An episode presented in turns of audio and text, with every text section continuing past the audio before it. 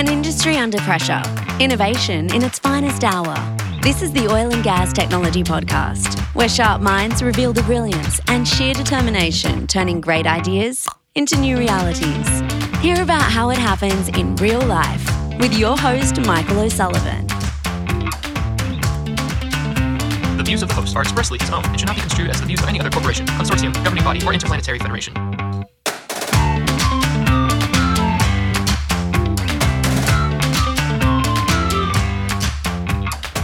And that does get us to our guests today. I'm here with uh, Tom Franklin and Prakash Kasapa. Did I say it right? He gave me the thumbs up.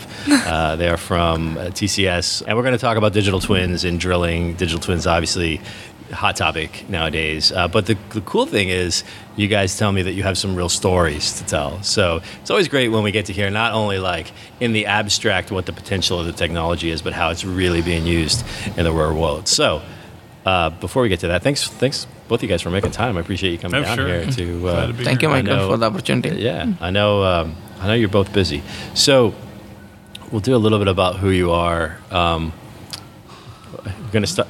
Prakash is pointing at Tom. So Oh, Tom, okay. so- I'm- so I, I know, I know, I know you have a, a long history and you've been around the industry a long Yeah, time. Yeah, no, no, I'll keep it really, really short. I'm Tom Franklin. I started working in the oil industry back in the 70s. And by the way, I want to correct it's the 1970s, not the 1870s. Some of my uh, uh, nefarious friends are spreading the rumor that I actually worked with Colonel Drake, but I did not. Okay. So I've okay. been I've been in the business now for almost. I've seen the photo. years. That guy in the bottom looks a little like Uh, you. no, I want to say the one out in front. not me. He looks a little bit me. like. Uh, Now the, the, the photo with me in a Union Army uh, uniform with a pterodactyl, that's me. That's you. Okay. but no, I, I've been in the oil business now for almost 50 years. It's really incredible. And uh, I came to work for TCS about 10 years ago. I work as what's called an industry advisor, um, helping our teams uh, develop solutions for the oil and gas industry. Yeah, yeah, good. Okay, Prakash. Now you, we, I put it off as long as I could for you. Uh, uh, now, you've been with TCS since you were 12 years old, right? As Not as 12 years as I remember. I've been at TCS for almost 21 years now, Yeah. and uh, last 10 years in oil and gas industry uh, in Houston. But earlier to that, I was uh, working for TCS customers in banking and uh, healthcare. So I lived for six years in California before Yeah. moving to Houston. So Wow. Houston is a good place. I think we are settled here now. You got now, and you got here before the rush, right? So Yes, that is right. Well, well, there were still U-Hauls to be had and all of that, where it was easy to actually. That, that, that is right. yeah. So, we, we um. So what, what? So what year was it when you came? No, actually, uh, I came here as a client partner managing some EPC customers, but right now I'm playing a role of uh, managing the North America energy business for TCS. Right, right. But like, when was that that you came to Texas? I think I came to Texas in uh, 2013. Okay. Oh, well, that was an interesting year to get here. Yes, that's right. Well, 2013 was all fun and games. 2014 was, and 2015 was another matter. But so I, my family moved to Houston uh, during a previous uh, oil boom, which would have been uh huh. along, like it was actually the early 80s. Oh, Right. Right. Also, right before uh, a, a catastrophic time. Right. Mhm. And um, but back then, uh, when you came to Texas, uh, it, like it wasn't quite as. Um, it was, it was a lot different from how it is now. Now we have people here, especially in Houston, we have people from all over the world and pla- not only all over the United States, but countries and like that. But back then it was a little bit more, uh, I guess you might say, like uh, homogenous. And there was a bumper sticker that was very popular at the time that said, "Welcome to Texas. Now go home." And so, so that was what it was. So when I, so it's, so it's a lot more, it's, it's, a, it's a lot, uh, a lot more welcoming now. Of course, of course, they were always kidding about that, sort of. You spent almost 25 years here, right? Yeah, And- yeah. Uh, no, more than that. More than that, yeah. More, more than that. More than that. All right. So let's. Uh, digital twins uh, has been a topic on this show uh, a lot, obviously, because they're popping up all over the place in the industry, and it's kind of funny to me because we went from in a fairly short time, people going having that look of I don't know what you mean by digital twin. We went from that stage to mm-hmm. people rolling their eyes when you say digital twin, right? And mm-hmm. then like you know, it's another buzzword. Or, and I remember a lot hearing a lot of people, even just a couple years ago, people saying, "Yeah, digital twin. Nobody really knows what that is, uh, or nobody can agree on." And, and and we got to where now all of a sudden, not only do we know what they are, we agree on what, but they're but they're popping up all over, and they're being used. But um, I thought it'd be good to start with a little bit of just con- you know, like like history and context because there is some difference in terms of the digital twin that we that we thought of early on that was like like the 3D visual kind of video mm-hmm. game view of mm-hmm. like a like a top side facility and you could mm-hmm. and you could cruise around and look at different parts and pieces. Uh, that's one kind of idea of it, and that like Siemens was doing a lot of work with Yeah. that. And then there's another idea of data, you know, just fundamentally just a data model that you can use to simulate various scenarios. So when when when you guys are working with digital twins in drilling, what what which which, which flavor are we are we working with most of the time? Yeah, and the other divide between digital twins in the past has been destru- uh, construction uh, digital twins, which enable you to make sure that you can assemble, you build a plant or Sure. something like Right, that. Right, right, right. And then operational digital twins, which actually allow you to operate the plant once it's up and running. And, Yeah. and there used to be a big divide between the two, and, and now there's not. But when we talk about digital t- twins, we're really, it has three main characteristics, and then there's four enabling factors about it. The three main characteristics are it's a model of some kind of uh, either facility or business unit. Uh, right now, the the scope and scale of it, and we can talk about this later, of digital twins is changing and, and increasing. In the earliest days, it was um, digital twins were just of a piece of equipment in a refinery, say. Right. Then they became a digital twin for a unit within a refinery, and now we're reaching up to a digital twin of the entire refinery, and now also a delivery digital twin of the refinery and the delivery system, and uh, both from uh, inbound crude to outbound products. So the scope keeps keeps expanding, but the very first thing is it's a model. Yeah. And with a model, there's some level of abstraction. The second thing is that uh, there's real time data involved. And so, unlike some of the simulations we built in the past that were kind of static, where we would build, say, a model of a plant we wanted to construct, a digital twin today is in touch with the process control system and is getting data from that system on a real time basis in order to feed it and, and, and do what we're do what it does. And then the, the thing, third characteristic is it's self tuning or learning. And this is probably the, the newest addition to the confluence of technologies that are, are um, accumulating in these digital twin platforms. And you're right, digital twin, the first, first thing I saw that we would call a digital twin today, uh, I saw back in the 90s. And so they've been around a long time. Yeah, And- even before we really called it digital twin. Yeah, We- we- and yeah. this uh, we'll talk about an example today of something we've done with our customer that was kind of a digital twin back before they were cool, and now that's what we call Yeah, it. yeah, but yeah. this a- aspect of self-learning, self-tuning, being able to use machine learning to improve the model itself over time is an important breakthrough for digital twins. So those are some of the characteristics of it. Yeah, I, I think. Um, uh, well, yeah. So, uh, if you guys know George Danner over at Business Uh-huh. Laboratories, he always says w- we used to call it. You know, now we call it digital twin. We used to call it a model. He's been building models for for decades. But that's an important distinction, which is. Uh, besides the model, it's it's the connection to the real time data, and then the That's- now we have this the ability to use machine learning to improve the model as we go and things like that. So that is, uh, uh, yeah, that's that's an important uh, distinction. Right. I think initially it was only designed for design twin, right? As Tom was mentioning. I think now operational twin also has become uh, very important for us. Right. All the customers today, they are not just uh, replicating that physical asset into digital twin, right? They are going beyond that. So we have a lot of live examples where we are using some of the TCS uh, IP uh, products, right, to Right. manage that. So we can discuss about that in Yeah, detail yeah. when we move forward. And we have this like predictive Uh, maintenance uh, is a key. uh, sort of component too, right? Uh-huh. to- Yeah, it can be. Uh, So one of the, one of the things you really look for in a digital twin. So let me give you an example of how one developed over time for us with one of our drilling customers. And this is a long story. It goes. It, I'll, I'll tell it in a short fashion, but it's goes over a long span of time. Initially, we were conduct, um, uh, contacted by the customer. They were a drilling company. They'd acquired a number of different uh, drilling rigs. Uh, they were moving from pneumatic and mechanical controls into di- digital controls, and they needed standardization. And so our first goal was to help them standardize and come up with a standardized drilling control system. So then, once we had done that, uh, it came to now can we abstract out of that uh, drilling control system the ability to simulate what a drilling rig would look like. So, for example, if we wanted to try a new designs, say we wanted to try a new top um top drive uh, design on a, on a on a rig, we could do it in this digital environment without building a physical prototype. We'd build a physical prototype after we test tested it digitally. Once we um, had done that for a while, then the question became can we use it to uh, simulate what's going to happen in a drilling environment? And then can we use it to train drilling operators? Yeah. And keep in mind, we had a major turnover of the drilling fleet about seven years ago.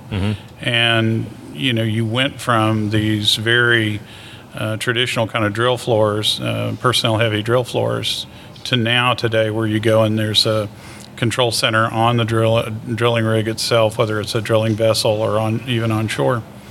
And the people on the, on the ground there are very few. And so we found uh, that we could use these systems to do that and to train that new.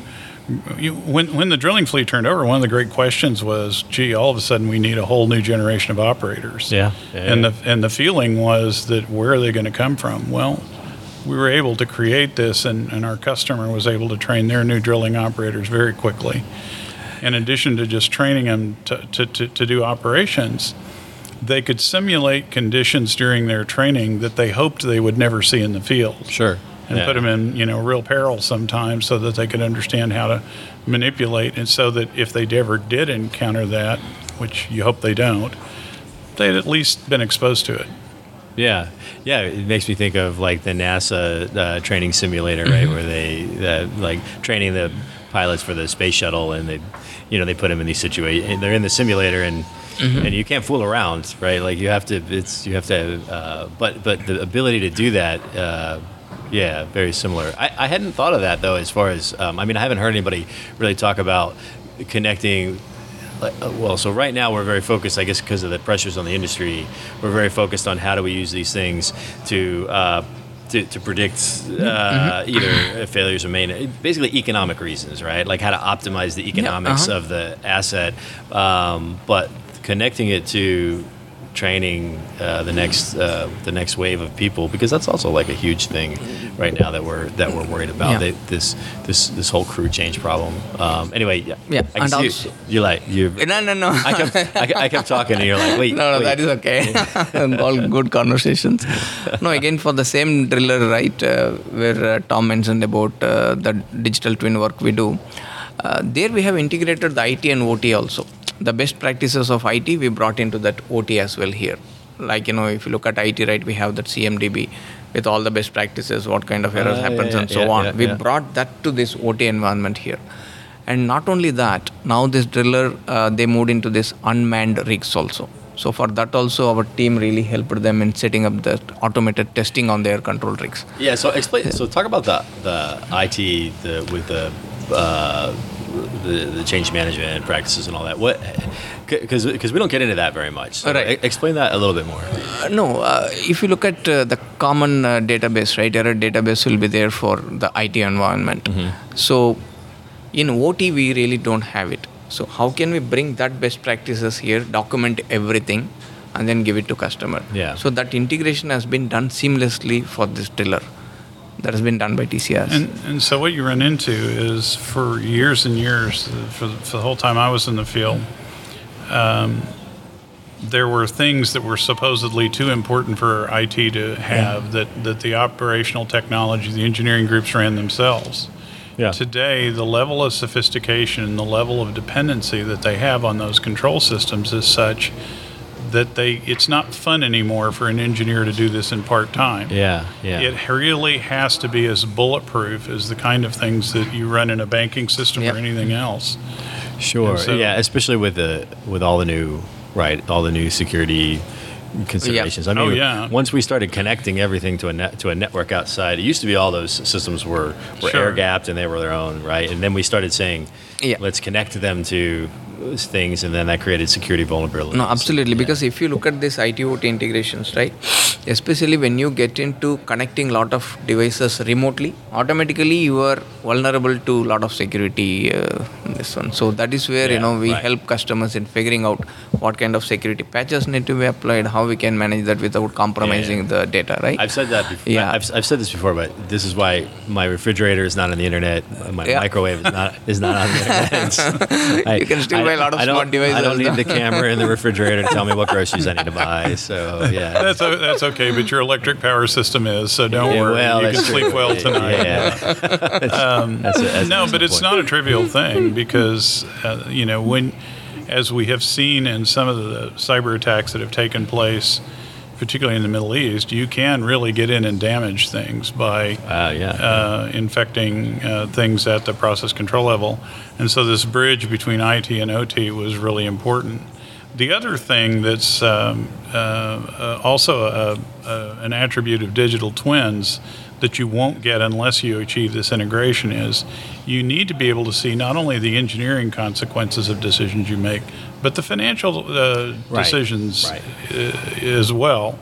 And in a real time digital twin environment, it's not good enough to just put an estimated number out of SAP every five weeks. You really want to see what you're doing. And without that IT OT integration, you can yeah, really approach that's, that. that's a good point, especially nowadays with the way that everything's fluctuating. Um, um, I have one more thing to say here. Yeah. See, and other thing is in this industry, right? Especially, everyone is looking at managing that ESG goals. Right. And this digital twin, Yeah. even it's helping customers to achieve their sustainable goals also, because in reducing the carbon footprint. Yeah, That's so- a hot topic today. So explain that a little bit because at, at this particular moment in time, everybody Uh-huh. says that everything helps with the ESG goals, right? Well, so, that is right. So how? Sure, Yeah, and yeah. and you know, there's broad definitions of, of how you can do it, and and the the thing to keep in mind is we need to do all those things Right, to Yep. make progress.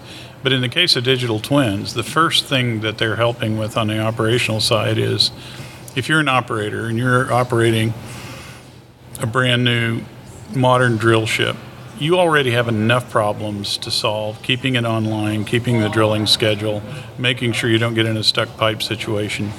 And then to add on to that, you have to look at the uh, effluents that you're dumping back into the ocean.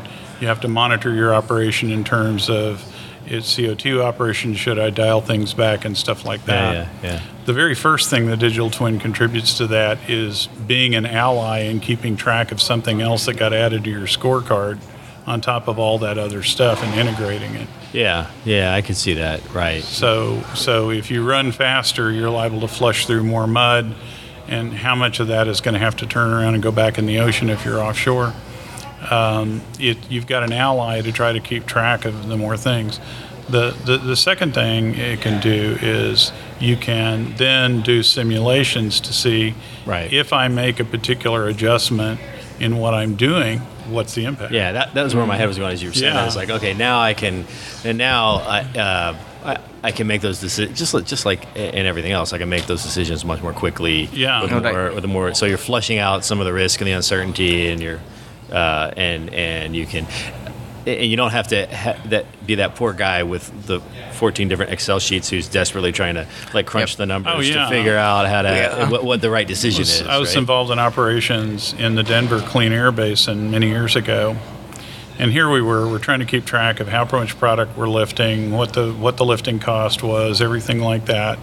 And then here comes this character from the EPA walking around like bayoneting the wounded, saying, "And oh, by the way, you ran Yeah. all these unlit flares." Yeah, yeah, yeah. And that's something else that the um, digital twin can do. It can tell you in an onshore situation, I have an unlit flare before I ever found it, because what it can tell you is, gee, that flare isn't behaving normally. It's behaving like a, an unlit flare. You should really take a look at it. Yeah. And, and that ally in managing those other variables is very important. Right, right, right, right.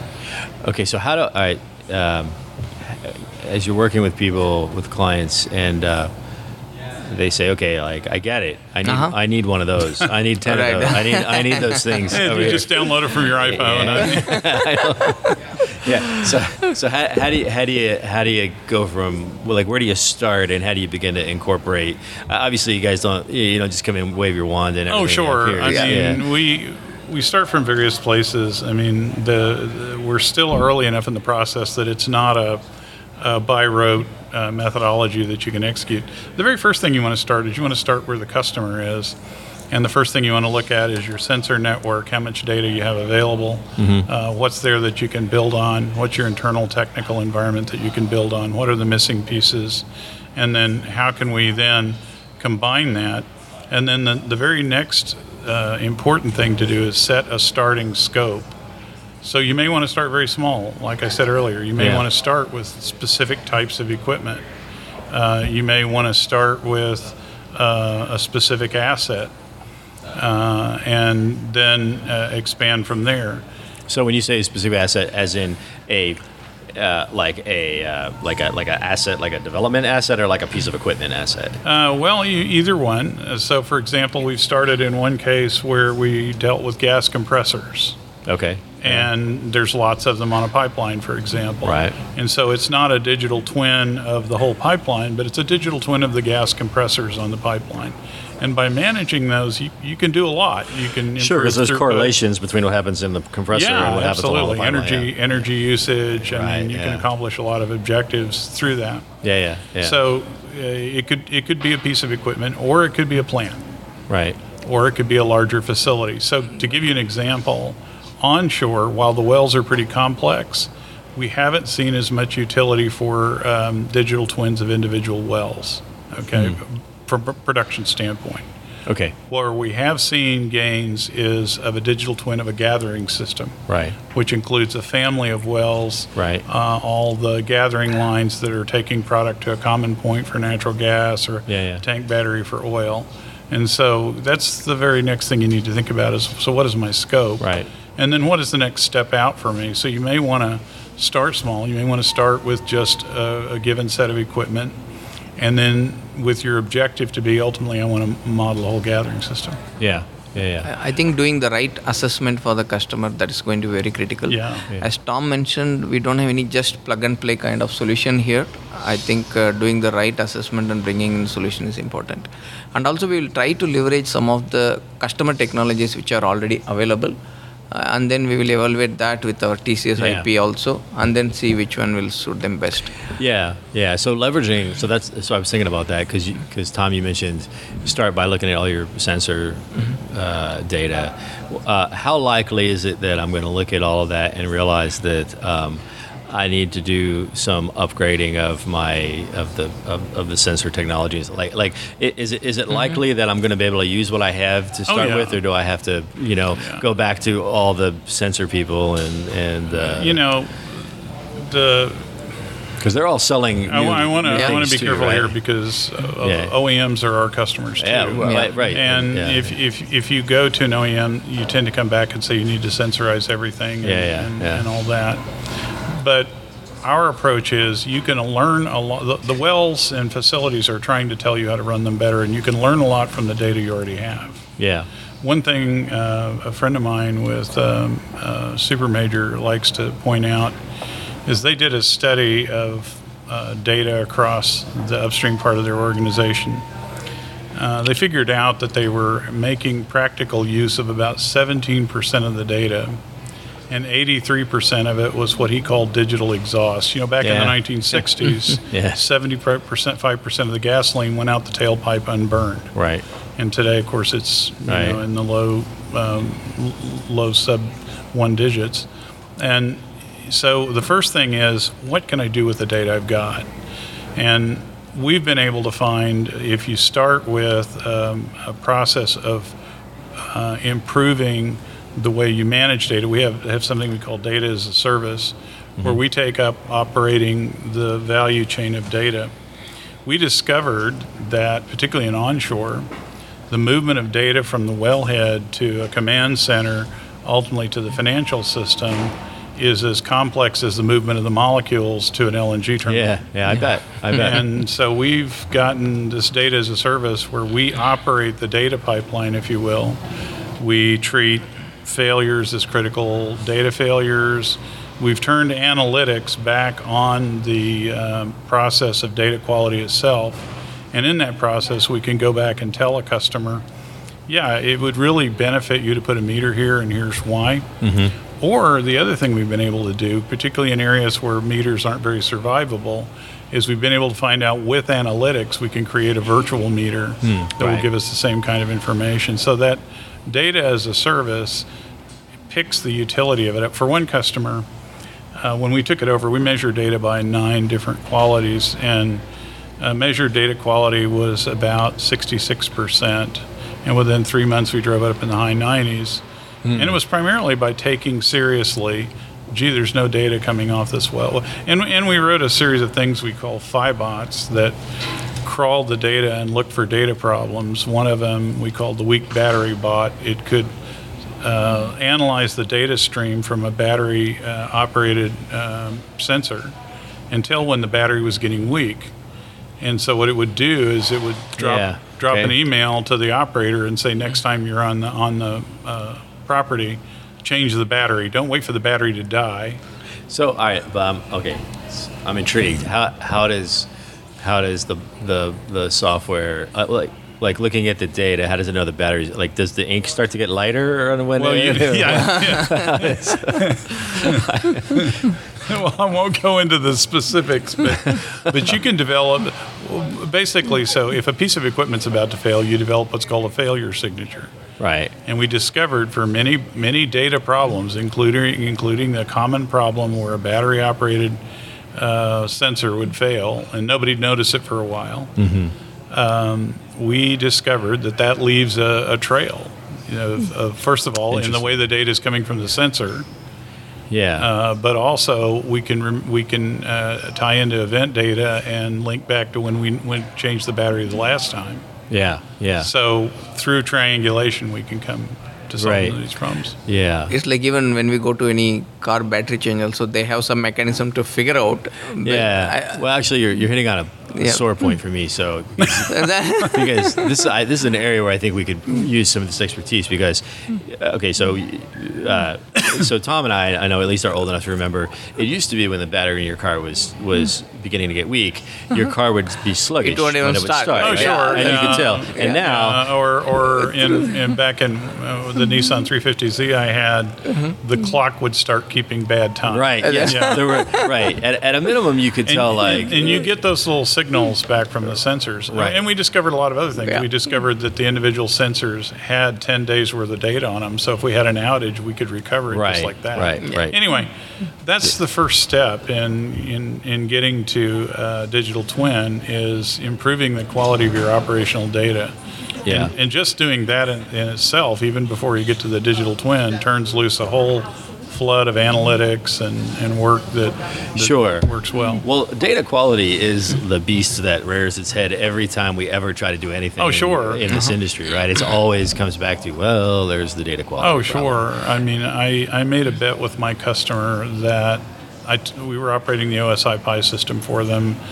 And I said, the wells are trying to tell you how to run them better. And he said, no, the wells lie. they don't ever tell the truth. And so I got a very, very capable guy, uh, um, uh, uh, physicist, uh, Dr. Ajay Nandakar, who hopefully someday you'll have the opportunity to meet is uh, involved, and, and I said we got to we got to do this because I bet this guy that we could we could come up with some insights from Sure. their data, and um, he came back about three weeks later and said, no, he's right, the data the, the wells lie, The wells lie. and so we went went on this uh, uh, quest to find a way to improve it. You know, we, we looked at each other and said, everybody everybody uh, complains about the weather, let's improve the weather, and we did. And so it's a very important step to take in there. And again, at that point, I think you will, will find that, yeah, maybe there's more sensors you need, but you're not even getting the information, getting the value of the information you already collected. Yeah, you already have. Th- this comes back to my car battery thing, which is my, my complaint is that now, however, because the computer knows or whatever that your battery is Uh-huh. is uh, like now you don't get the warning anymore. Like all of a sudden one day your bat your car just doesn't start. That's it. There's no there's no slow starting or whatever. So just one day you might be anywhere. You might be at the grocery store. You might be Yep. anywhere. And this at least this is how it's happening in, in my cars for the last ten years. And all of a sudden it doesn't start. And and it seems like if with like like what Tom with everything you just described, we there should be built into that system, there should be something that's able to tell me you have one more start left, right? Oh, like, okay. like, No. like Yeah, should. Here, unfortunately, we don't have that Yeah, well, and, and, and, and so with, with digital twins and with the uh, related work we do in, in asset management, that's the quest we're on for oil field equipment. You know, uh, we're, we're trying to get to the point where we can analyze the performance data and tell you it's time to do something. do something it. about it, right? I'm sure this isn't true in most of your listeners' companies, but in companies that I worked in, right. we were very reluctant to turn a well or, or a piece of equipment over to maintenance engineering because in our particular case, sometimes we didn't know when we were going to get it back. Right. And mm-hmm. sometimes when they, we got it back, they'd broken things that we didn't think were broken to begin To with. start with, right? Yeah, so we wanted to be really careful about that. Yeah. And today, you know, we're in this quest to try to find the optimal time to maintain things, the optimal time to open a piece of equipment and do things like that. Yeah. And so we're, we're working that issue really hard. And and it's not just. Um, and you always have to remember, it's not just one facility or one asset, right? It's if I'm if I'm the if, if I'm working for the company Mm-hmm. uh, and I'm in charge of figuring all that out, I, I have to. I don't have a dedicated maintenance team for every single asset and every No, single no. ride, and so you have to optimize the, all of No, your we have, resources. we'll have a command center where we track all these things Yeah, and yeah, that. and- I don't think we need a large team to do that. Some Right. some Yeah. some command centers have been doing well. Uh, Yeah. I was struck this last year by the number Mm-hmm. of people that are that are tearing their command centers apart and sending those responsibilities back to the field. Yeah, interesting. Yeah, yeah. So good. So so I guess what what I'm getting from this is uh, it's not that hard to get started necessarily. No, No. it, Like the- it, it, it isn't. And um, the the other good news is that uh, this isn't a problem that's solved or not solved. It's what I like to describe as a baseball or a cricket problem, where if you improve your batting average just a little bit, Yeah, you've right. done well. Yeah, there's a lot. The, In, the in, the, in the case of you know the classic stuck pipe problem, we'll probably never eliminate it. right. But if we just up our batting average a little bit, the rewards are fantastic. Well, well, sure, because there's so much. Uh, you know, where you think about in a refinery, if you, I I mean, every minute of downtime in a refinery yeah. has, You're has a losing money on staggering, it, yep. like a lot of money, like a lot of Right. a lot of money. Not like not like I went on vacation and I left the lights on in my house, kind of Right. right. like like it's it's it's big money that they lose. Uh, so yeah, if you can make even incremental improvements. All right, this is uh this is really good. In fact, I'm looking at looking at the time here. We I, well we we did it. We filled up pretty much Yeah. the the. Uh, the- well, the one more thing I think I would like Well, to go ahead. on yeah. health and Because safety. I was going to ask, is there one more thing? So yeah, health and safety option, right? Yeah, but if you look at it through this digital twin, you're almost making it zero accidents actually. Ooh. For one of our customers, large oil field services customer, after we implemented digital twin for one of their drill ships, accidents became zero. So how explain how does that happen exactly? No, because a lot of manual interventions are getting avoided through this digital twin. Even when you are sending people for a training there or even for predictive maintenance, if everything is done properly without even that uh, happens, then your accidents also will become zero. One of the other Uh, maybe things, Tom can yeah, add more one of the that. other things we didn't talk about in terms of that that's an attribute of the kind of visual twins, digital twins we build are Mm-hmm. Yep. they are immersively visual. Yep. So, Okay. for example, um, when you're either in the uh, drilling command center on the ship, or you're a maintenance superintendent walking around with goggles, the places where there's a safety concern light up. You can see them. Ah. visually Yeah. can see them. It's like a, a field in Star Trek or something. Yeah, you can, yeah. You can see where you shouldn't go. Interesting. And, and so that that little thing right there is oh yeah in the in the in the supers meeting this morning we all said don't go there. But But under the pressure of the moment when you're trying to get it and the pipe handling robot is acting like pipe handling robots act right. and you want to get over there and get it back online, you forget what you were told that morning, but in your goggles it Yeah. says this area is yellow. Yeah. So that's one very simple thing. Simple. So you guys left out you left out the cool part until the end. So people walking around with goggles uh, that are actually interacting with the Yeah, digital Yes, twin. and, and Yeah. that's that's probably part of the future of digital qu- twins is to open two doors. One door is greater collaboration within an enterprise and with your partners. So seeing the same things people, other people see and, and working with it. But the other thing is we're still at the level of the machine learning where we're just replacing what people do. Yeah. The real money is when we learn to collaborate with the machine learning partner, when, when our non human partner becomes a real partner. Yeah. And the digital twin is that world where we'll do that. Right. The matrix is approaching. I can, I can That's see right. it's coming. Oh, no, it's here. well, that, that's what I usually say. Yeah. Yeah. Um, all right. It, yeah, because the future, it, it does it does beg the question.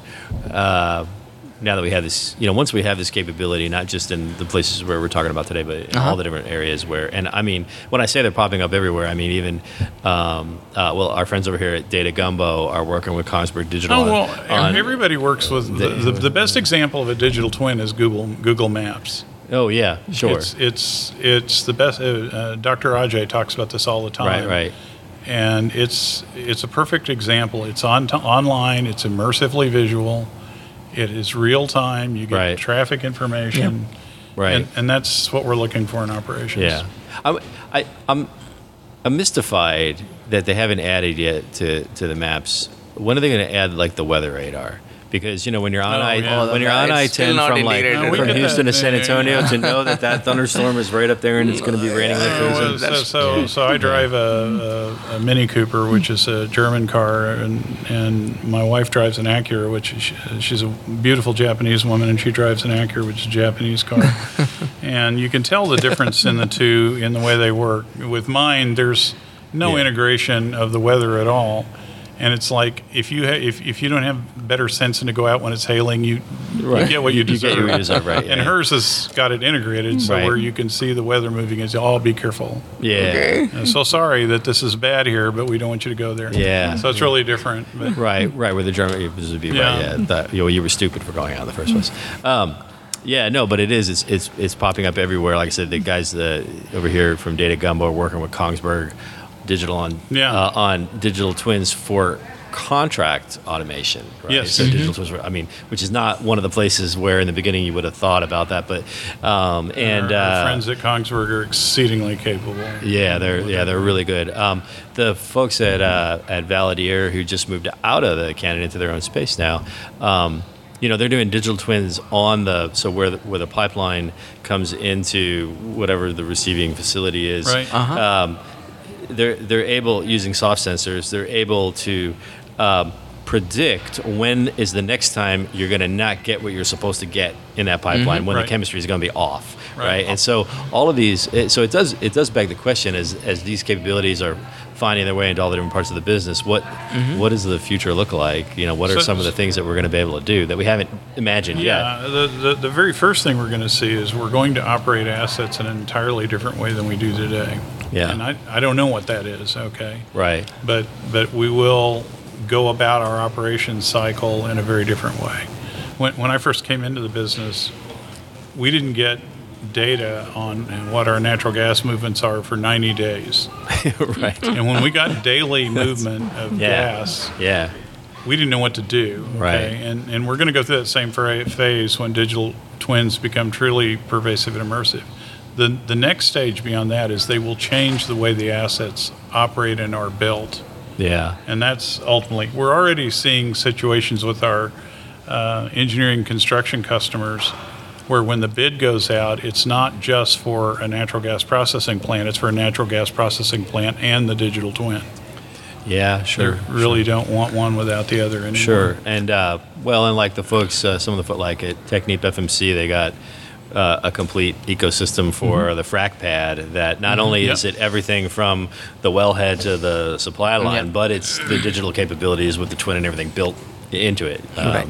You know, uh, so yeah, so more and more of that. All right, this is really because good. in today's world if you look at it earlier epc companies once they used to deliver the platform they're done with it Yeah. But today they want to get into some annuity business also. Yeah, That is how they are getting into this digital twin, Right. so that the customers stick to them, Yeah. you know, for Yeah. the maintenance also. Yeah, So that's a new business The model. whole ser- the whole as a service thing just That's kinda- right, It, it, it also pops up everywhere. Yeah, yeah. So that's good. All right. Um, any? Uh, I usually I usually wrap up with where do people go to learn more about either about what you guys are doing about this stuff in general, Uh-huh. um, uh, which we can put some links and stuff in the show notes. But or if there's any events coming up or things like that. I should have told you that before so you could think of something. no, I think it's uh, very well available to public in www.tcs.com. Yeah. And if you go there, we have a lot of industries what we serve, what kind of solutions we have, some customer testimonials, and so on. So Yeah, okay, we can share those links with you, Tom, if you want to add anything more. No, I think that would be it. Yeah, that'd be good. Yeah. All right, very good. All right, Prakash Kas- Ka- Kasapa, Kasapa. You got it. Sorry about that. Tom Franklin, that's the easy one. Appreciate you guys uh, making time, and uh, that's it. Okay. Thank you. Thanks for your time. Thank you very much. Thank you. Check us out next week for another entertaining and yet useful episode of Oil and Gas Tech Podcast, a production of the Oil and Gas Global Network. Learn more at oggn.com.